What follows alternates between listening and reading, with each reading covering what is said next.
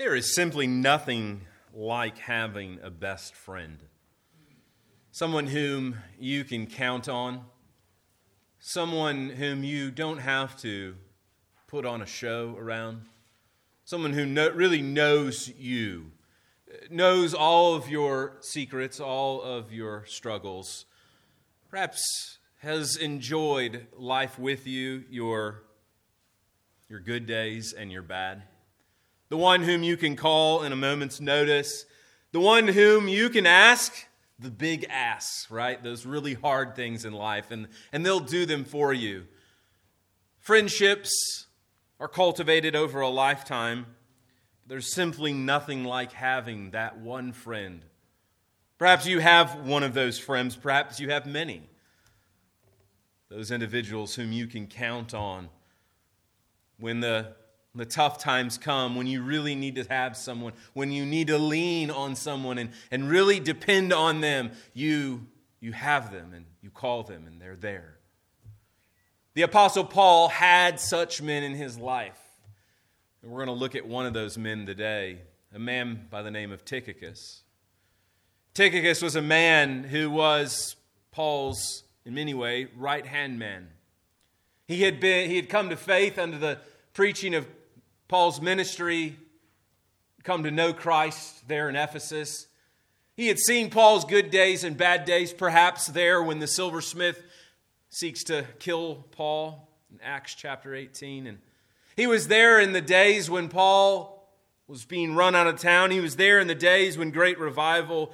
He was a man whom Paul trusted, trusted even to send this letter to the church in Ephesus. He was a man who is respected and loved, beloved, as we are told in the text. He was a, he was a true companion in the gospel. We want to think about that this morning as we wrap up this letter. And of course, we've been considering over the last few weeks the armor of God, which is just a tremendous summary of some of the themes that we've seen, particularly in the latter half of the book, a, a real application to much of what we've studied. Oftentimes, when we think about the armor of God, we think about it divorced from really the theme or the, the whole letter of Ephesus. And I hope you've been helped by your seeing how it's so interconnected to what Paul's been arguing about this gracious call that we've received in Christ, this eternal plan of redemption, this mystery, as Paul calls it, about how Jews and Gentile ethnic groups that were historically at war with one another have been united into a new family, a new race called the church, and how God's eternal purpose was to put the church on display, so much so that Paul relates marriage, that, that ordinance that's grounded in creation, is something that God created, really with the goal of displaying his love for his own bride, Christ's bride, the church. So amazing to think that an ordinance like marriage itself, something grounded all the way in creation thousands of years ago, as God created the world and grounded it, how all of that was really about Jesus and about the gospel of Jesus Christ, this message of redemption that would come. We've thought about these great themes in the armor of God, and as Paul prayed that they might know all of this, throughout this letter, Paul has continually prayed that they would know God better. In fact, uh, uh, this letter of, of Ephesians is probably one of the best books in all of, of Scripture where you can go and learn how to pray better. Paul has two very lengthy prayers in this letter uh, that helped us to understand really what to pray for.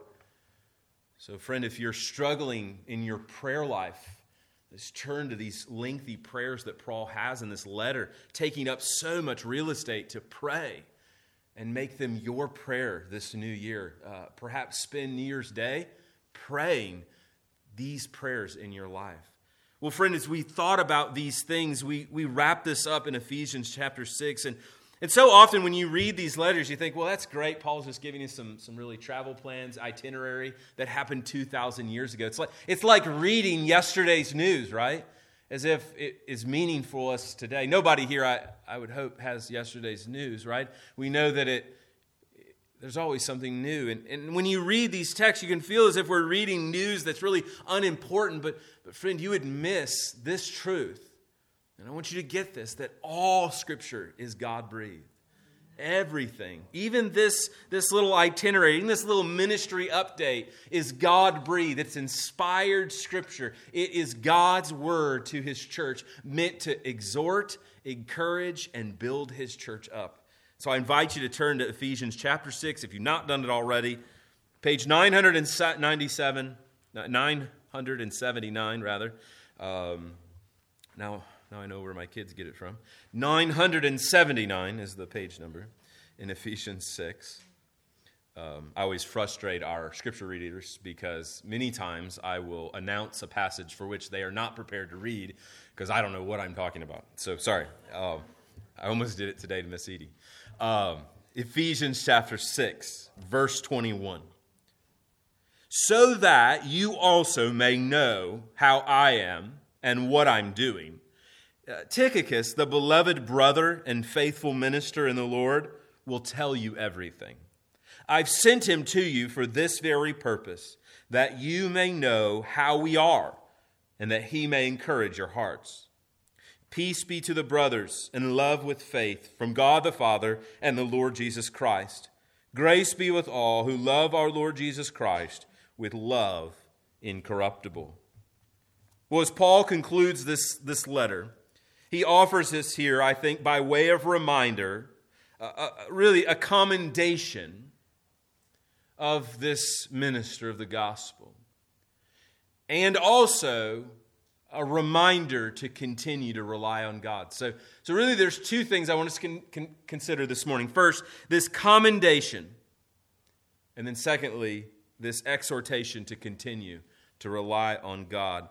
Uh, in verses 21 and 22, Paul I believe, is really saying commend faithful gospel ministers.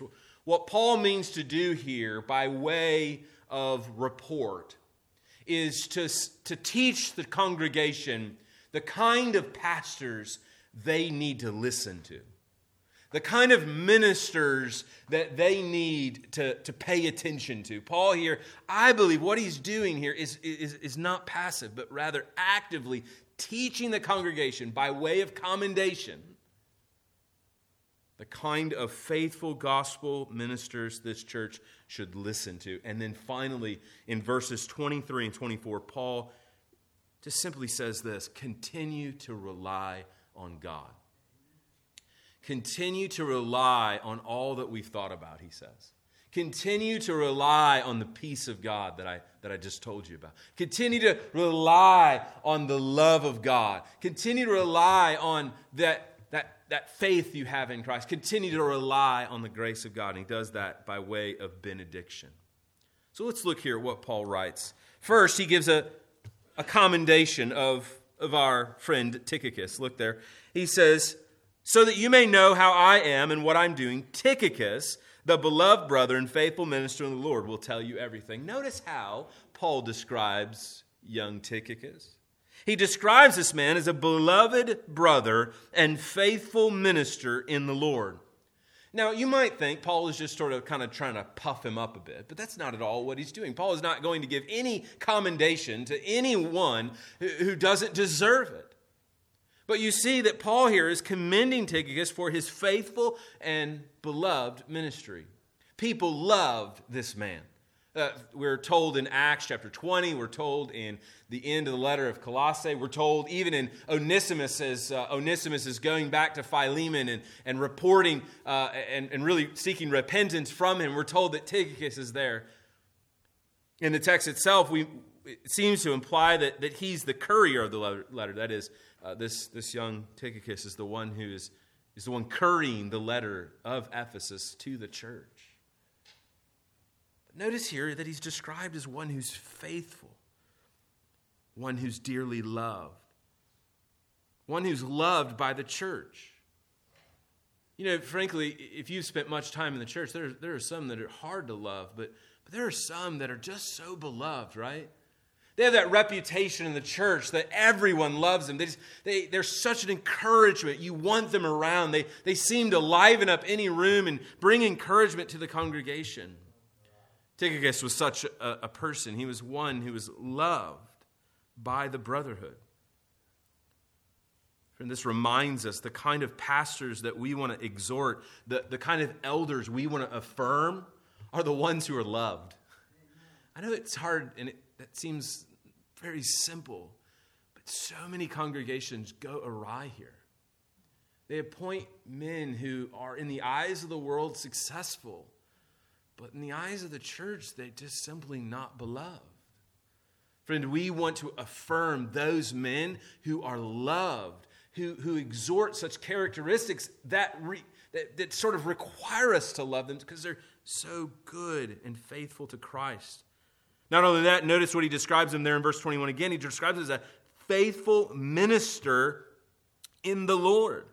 A faithful minister, one who is trustworthy, one whom is dependable.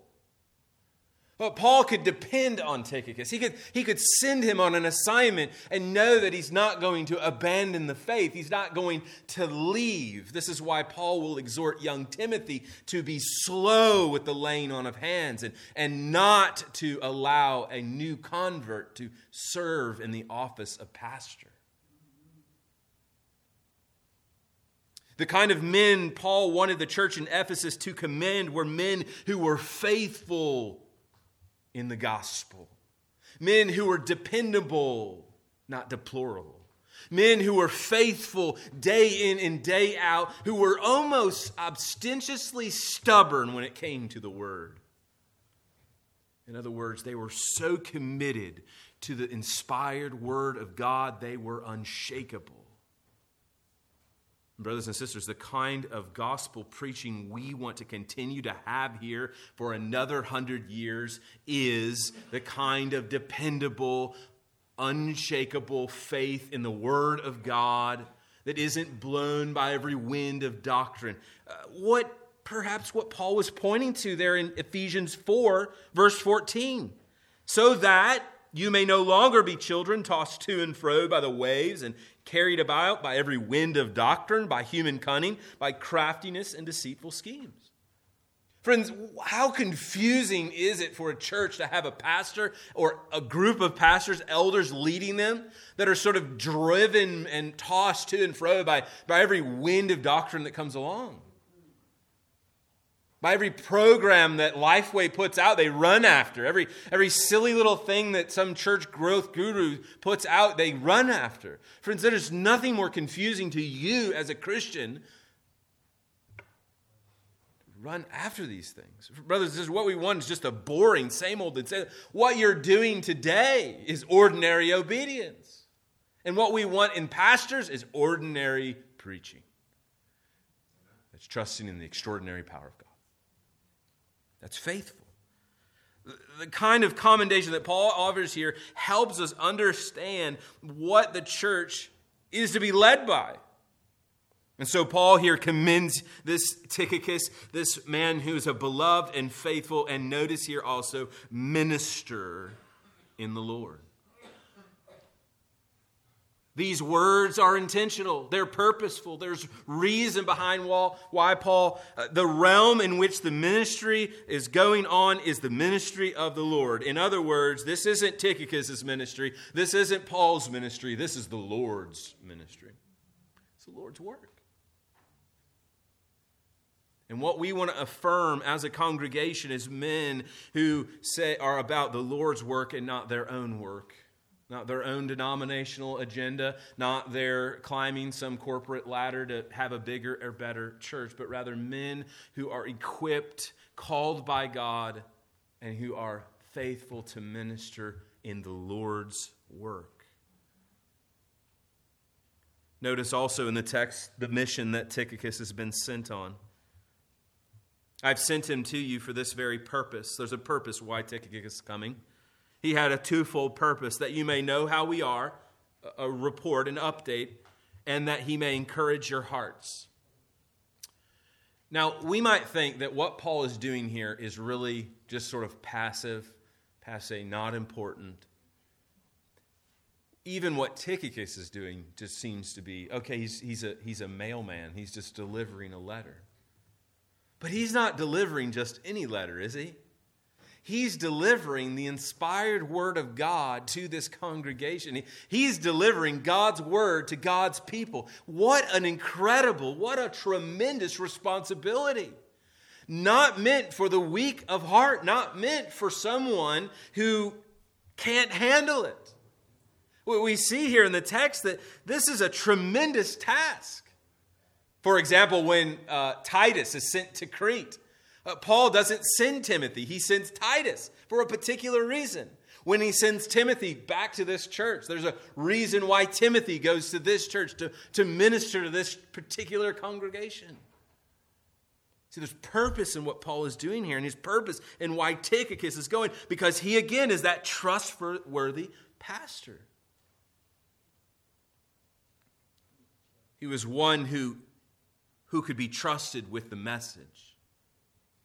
Paul could trust that when Tychicus arrived, he would not distort the word of God, that he would not uh, somehow make it about himself or somehow make a profit on God's word. And as a congregation, it teaches us that what we want are men who are faithful to deliver God's word and what God says and not what they want to say. This is what Paul means by what he writes in this text. He, he, he trusts Tychicus is going to deliver the right message. And as a congregation, we want, to, we want men who we trust are going to deliver each week in and out the Word of God. And that are going to encourage our hearts. We really see here the function of the, of the preaching ministry of any congregation communicate God's Word and encourage the saints. Friends, that is what Pastor Rod and I hope to do every single week is to communicate not our great plans for your life, which would be terrible, uh, or our great ideas, and how the great they are, but for you to know God in His Word. We do not want you to be dependent on our feeding of you, but for you to become self feeders. Now, it seems really counterintuitive because I'll put myself, you know, essentially out of a job, but that's not what we're doing. What we're, our hope here is for you to know God better so that you can go home each week and every day and feast on the Word of God. That is why we are committed to expositional preaching. The point of the passage is the point of the sermon, and it's applied to your life. What we do each week is we're teaching you how to read your Bible, how to study it, and apply it to your life. The principles we use in interpretation, the principles that we use in the presentation of the, of the sermon presentation, all of it is packaged in a particular way so that you can go home and do exactly the same eh, to yourself, your family, and beyond.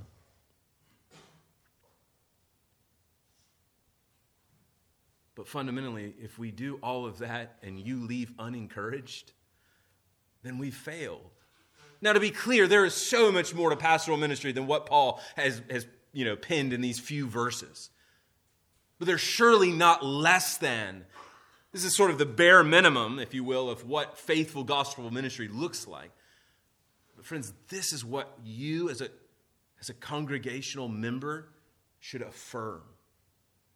So don't listen to the world about what a pastor should be or, or what the expectations of a pastor. Look to God where He instructs pastors and congregations on what to affirm, what to look for. Think about that as you look around about men that God is raising up to be elders. Do you see these characteristics in them? What kind of teachers do you surround yourself with? Do, are they faithful? Are they beloved? I think of some pastors in this world that, that are really, because of their t- this awful behavior, are hard to love.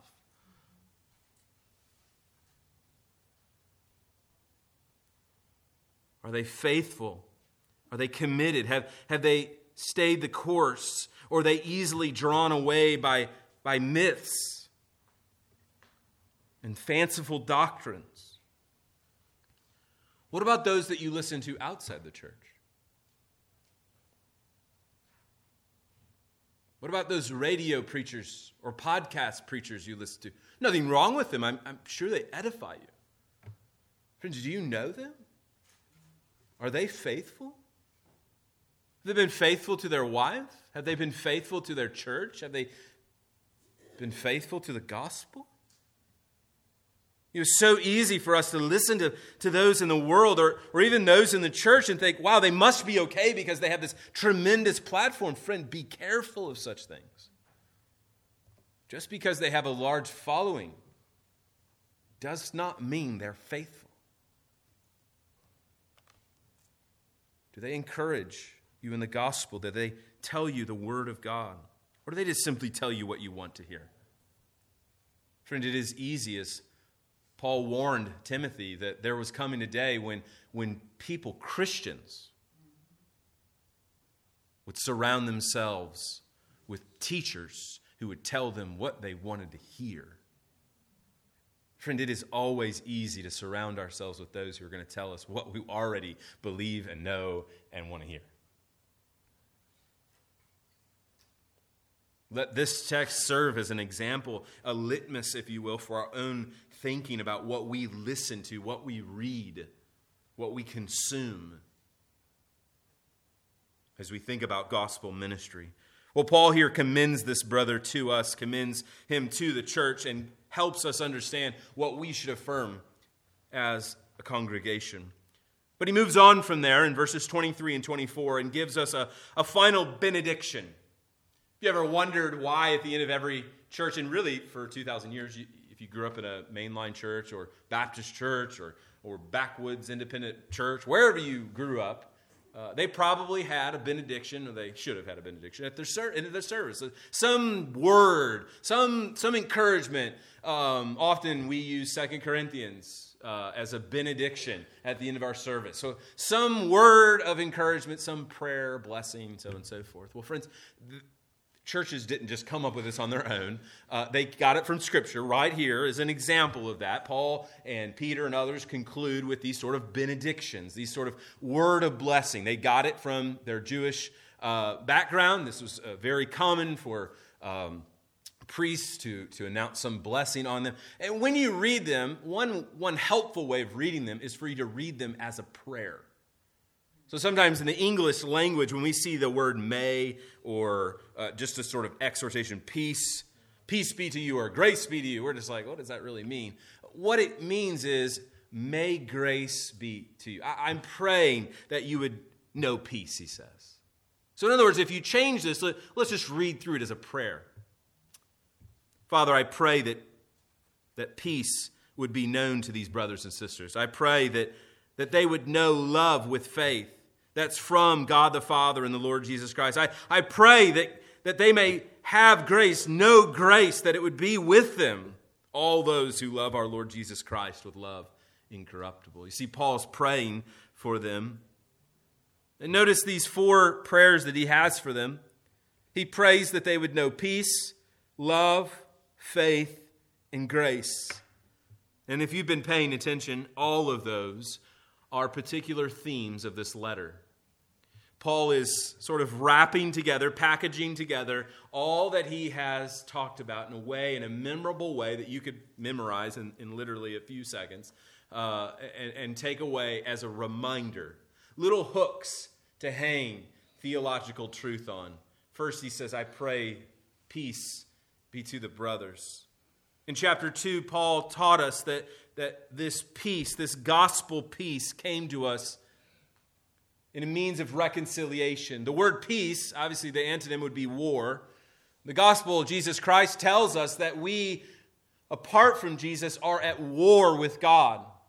And in chapter 2, of Ephesians, Paul taught us that not only were we at war with God, but we were at war with one another. There was a racial divide, and God came and He united us, He drew us near. As Gentiles, we were separated from the promises of God in the Old Testament. We, but we were grafted into those promises through the gospel of Jesus Christ. And He made one new people group, uh, the church, Christians, uh, from the Jews and the Gentiles, uniting them together. And so, Paul here, as he concludes the letter, prays that they would know the peace of God, that they would experience the peace of God both individually and corporately. Peace be with the brothers. In other words, Paul is reminding them that they are now at peace with God. They, they have been reconciled to God. You see, one of the great tactics of the enemy is to tempt you to doubt that God is okay with you. You see, I bet your, you, your conscience has been tweaked and, and hit upon and tempted and to doubt whether or not God really wants you around. Perhaps it was from false theology that taught you that when you suffer, it's because God is far or because you did something wrong. A fancy word for that from Eastern world religion is karma. What comes around goes around. Perhaps you're like that this morning. You've been duped to believe that false theology that what comes around goes around. You'll be hard to find that in Scripture. In fact, the opposite is true. In the gospel of Jesus Christ, we get exactly what we don't deserve. We don't deserve salvation. We don't deserve God's forgiveness. We don't deserve God's love. No, we deserve judgment. What comes around? What really should come our way is judgment for our sin, for our rebellion against God, for our spitting in God's face and saying we're going to do life our own way rather than your way. But God, in His immense mercy and grace that we'll think about just a moment, He forgave us and, and, he, and He reconciled us. He, he didn't just say, like, hey, you can be one of my slaves, you know, one of my uh, conquests, but rather He says, you can come and I'm going to invite you to be sit at my table, something we're going to think about and celebrate here in just a moment. In that song we sing, His mercy is more once an enemy, or thank you, Jesus, rather, once an enemy, now seated at your table. Which is a tremendous gospel truth that we were at war with God, but now that we're at peace with Him, that you and God are at peace. Friend, if you are in Christ this morning, God is not angry with you. He may be discouraged by your sin. Friend, He is not angry with you. He is not wrathful towards you.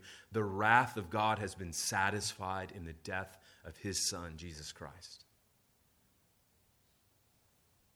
But not only peace with God, we're told in Ephesians 2 that we're at peace with one another. That we've been reconciled, that we are in a family. And that's just, this is why Paul says, May peace be with the brothers. May peace be to the brothers and sisters.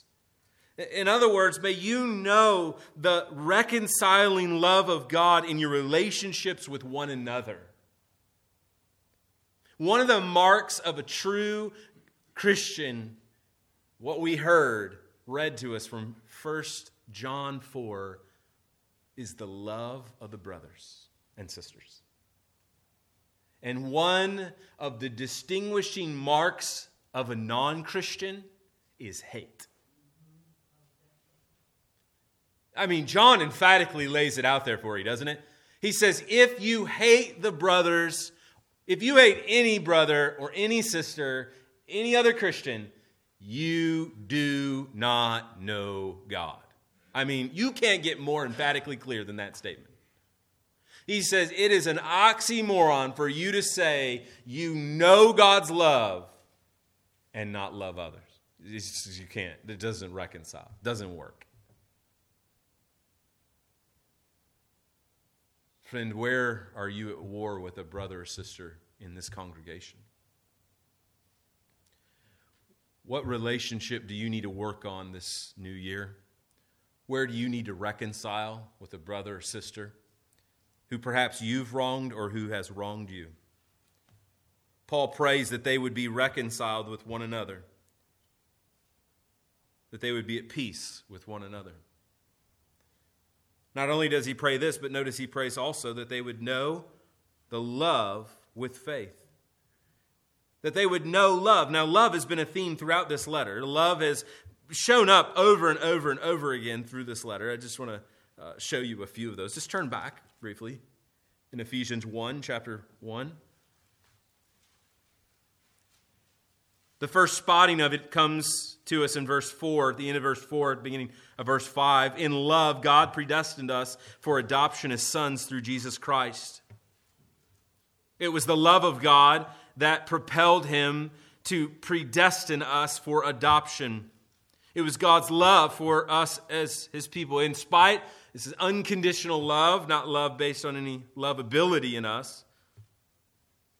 And then again, look, look here at again in chapter 2 and verse 4 when Paul gives us this grand statement of salvation.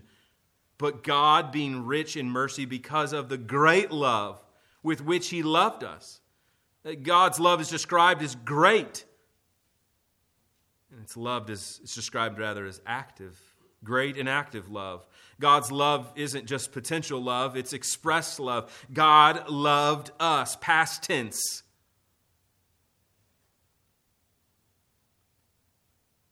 meaning that it's not based on you. Paul tells, or Paul tells us in Romans that it, before we were ever created, before we did anything, God loved us. He loved us. Then in chapters 3, Paul prayed that they would know God's love better. Look, look there at that prayer in chapter 3, verses 14 through 21. There in verse 18, he prayed that they would have the strength to comprehend with all the saints what is the height and breadth and or rather what is the breadth and length and height and depth and to know the love of God that surpasses knowledge. This love of Christ surpasses human ability to comprehend. And so Paul concludes this letter praying that they would know this love. But in chapter 5, verses 1 and 2, we learn that we're not just to merely know God's love, but we are to express God's love by loving others. Therefore, be imitators of God as beloved children, and walk in love as Christ loved us and gave us up, gave himself up for us, a fragrant offering and sacrifice to God.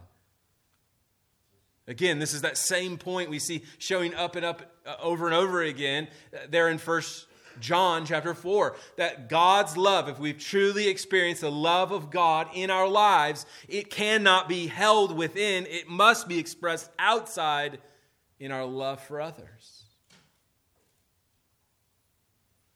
It affects us. It's not only effectual, but effective. God cares and loves us. And Paul prays that they would know that love. Friend, do you need to know God's love for you more? Brother, sister, where are you doubting God's love for you? Perhaps it's in your poverty. Perhaps it's in your trial. Perhaps it's in your sickness. Perhaps it's in a loss. Perhaps it's in a whole host of ways. Life not being what you thought it was going to be.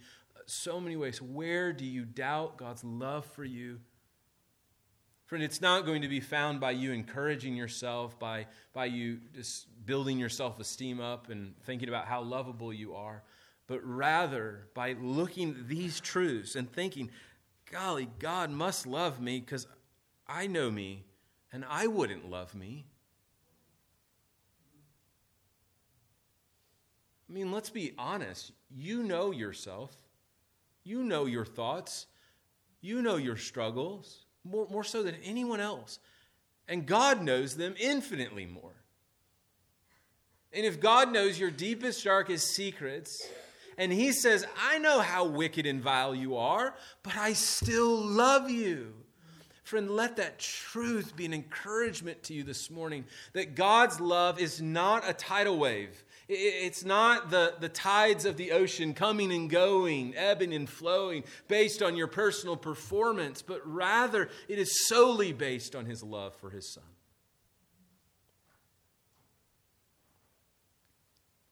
In fact, there in Ephesians 2 4, it, it says that despite all of our failings, God loved us with great love. I mean, God knows how great our sin is, but his love is greater. Something you could turn into a prayer today is God, help me to know love with faith. Let me to know and believe and trust in you and depend on your undying, unconditional love for me. that is based solely on your love for your son. Let me know that more and more in this new year. This is why Paul combines love and faith together, because honestly, it requires faith to know God's love. Because if you really know yourself, if you really know how far you have fallen short of the glory of God, it is going to take a lot of belief and a lot of trust in order to, to know that God loves you, because you know how unlovable you are. And so he prays that they would have such knowledge, belief, truth, theological truth, and they would trust that truth and depend on that truth. Well, he concludes finally there in verse 24 by praying that they would know God's grace more and more. It says, Grace be with all who love our Lord Jesus Christ with love incorruptible. This whole letter could be summarized by the word grace God's grace, His gracious calling in Christ Jesus. The word grace shows up dozens of times throughout this letter. A central unifying theme of the letter of Ephesians is God's grace in Jesus Christ. God's grace means that He not only forgives your sin, that's mercy but that he gives you an inheritance for which you do not deserve. That's grace. It's a gift to be received. It is unearned, he says. By grace you have been saved through faith, not of your own works, not of your own doing. It's a gift from God, not a result of works, so that no one may boast. What a tremendous truth to end the year on. What a tremendous truth to reflect on, to know that all the riches we have received. This is why Paul prayed in Ephesians 1, that tremendously, beautifully rich and encouraging prayer. Look with me, with, it, with me at it there in Ephesians 1. He prayed that they would have a spirit of wisdom and revelation, verse 17, in the knowledge of Him. In other words, He wanted them to know something. Not just intellectually know something, but like have a earth-shattering world change, uh, change of view about how they see the world themselves, everything. And this would require a supernatural experience there in verse 18. Having the eyes of your hearts enlightened. In other words, have your open your eyes to the reality of who you are in Jesus Christ and the grace of God you've received. Look at what he writes that you may know what is the hope to which he has called you, what are the riches of his glorious inheritance of the saints, and what is the immeasurable greatness of his power towards us who believe. That's a big prayer. That's a huge ask that they would know the grace of God, all the riches and the power of God and the inheritance that they are receiving. All of this available to them, not because of them, but because of Christ. That's grace. God is gracious towards us, and that encourages us it also encourages us to evangelism, doesn't it? I mean, if you look at this prayer, this, this benediction that he concludes with, my golly, it just gives you the what he that armor of God, those shoes fitted ready for, to, to communicate the gospel of peace. You're like, this is tremendous news, and I can't help but tell others about this. Paul concludes this letter in, in a way that that begs a question. Look with me again. Look how he phrases this Grace be with all who love our Lord Jesus Christ with love incorruptible. Now, now, I want you to think for a moment what he's doing here. He doesn't say, Grace be with all you Christians, grace be with, with all you church members in Ephesus, grace be with with you. It doesn't say any of that. He says so much more. He says, Grace be with those who actually love Jesus. Which means that those who don't love Jesus, I'm not praying for you. Or he, you could do it in a rhetorical or in a question form Do you love Jesus? Do you love Jesus? Do you have an incorruptible love, an undying love for Jesus? Paul's concluding this letter with a response. See, the gospel of Jesus Christ, I, just want you to get this truth in your minds and in your evangelism for that matter. That, that communicating the gospel of Jesus Christ without a response is not communicating the gospel of Jesus Christ. I'll say it this way The gospel of Jesus Christ demands a response. If your gospel presentation does not invite them to respond, either positively or negatively, then you have not adequately communicated the gospel of Jesus Christ. If your, if your gospel presentation, your evangelistic appeal is believe Jesus came, died, and rose again, that's not the gospel of Jesus Christ. That's a bunch of historical facts about the person of Jesus. That's all that is. And you're asking them to intellectually assent to historical fact. Like saying, Do you believe that World War II happened? Uh, yeah, it's historical fact. The gospel of Jesus Christ demands someone to respond in either affirmation and submission or rejection and denial. And that's what Paul is doing here. Paul concludes this letter by inviting them to respond to what they've just read. Remember, this letter would have been read publicly before the congregation, and it begs the question what are you going to do? Uh, the Gospel of Mark, for example, does the same thing. The Gospel of Mark ends with this sort of thud they ran away afraid. What kind of response is Mark after there? Are you afraid to follow Jesus too? Will you follow him? And what Paul here is doing in this particular place in Ephesians chapter 6, in verse 24, is he's, he's, he's inviting you to reflect on this question Do I love our Lord Jesus Christ with an undying, unfading, uncorruptible love? Or do I have a fickle love? Friend, is Jesus just kind of around when you need him? You know, when life's bad and when you're struggling and you don't really know what to do and you've turned everywhere else and, and you're like, default, I guess I'll go to Jesus and he'll fix my problems.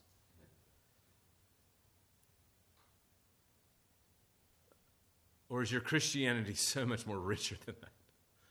That you're actually following Christ with an undying love, a love that does not run quickly away, but a love that endures to the end. Let that be your question of reflection this year. As you conclude this year, do I love Jesus? And friend, do not despair if you conclude no. This is good. This is grace. God is drawing you to Himself. Turn from your sin and resolve to follow Christ with undying love this new year. Let's pray. Father, we pray that we would know you better we would know your peace, your love, faith, and grace. I pray that each one of us would be known for such faithfulness as we see in Tychicus, this beloved brother and faithful minister. May we commend such Christians in our life, such teachers. I pray, Father, that as the new year dawns, that we, as God's people, would be known for our incorruptible love, undying love for Christ, unfading love persevering love. Oh, we trust that's only by your Spirit's power. Holy Spirit, empower us, we pray, to walk in obedience for your glory. and our good in Christ Jesus' name, we pray. Amen.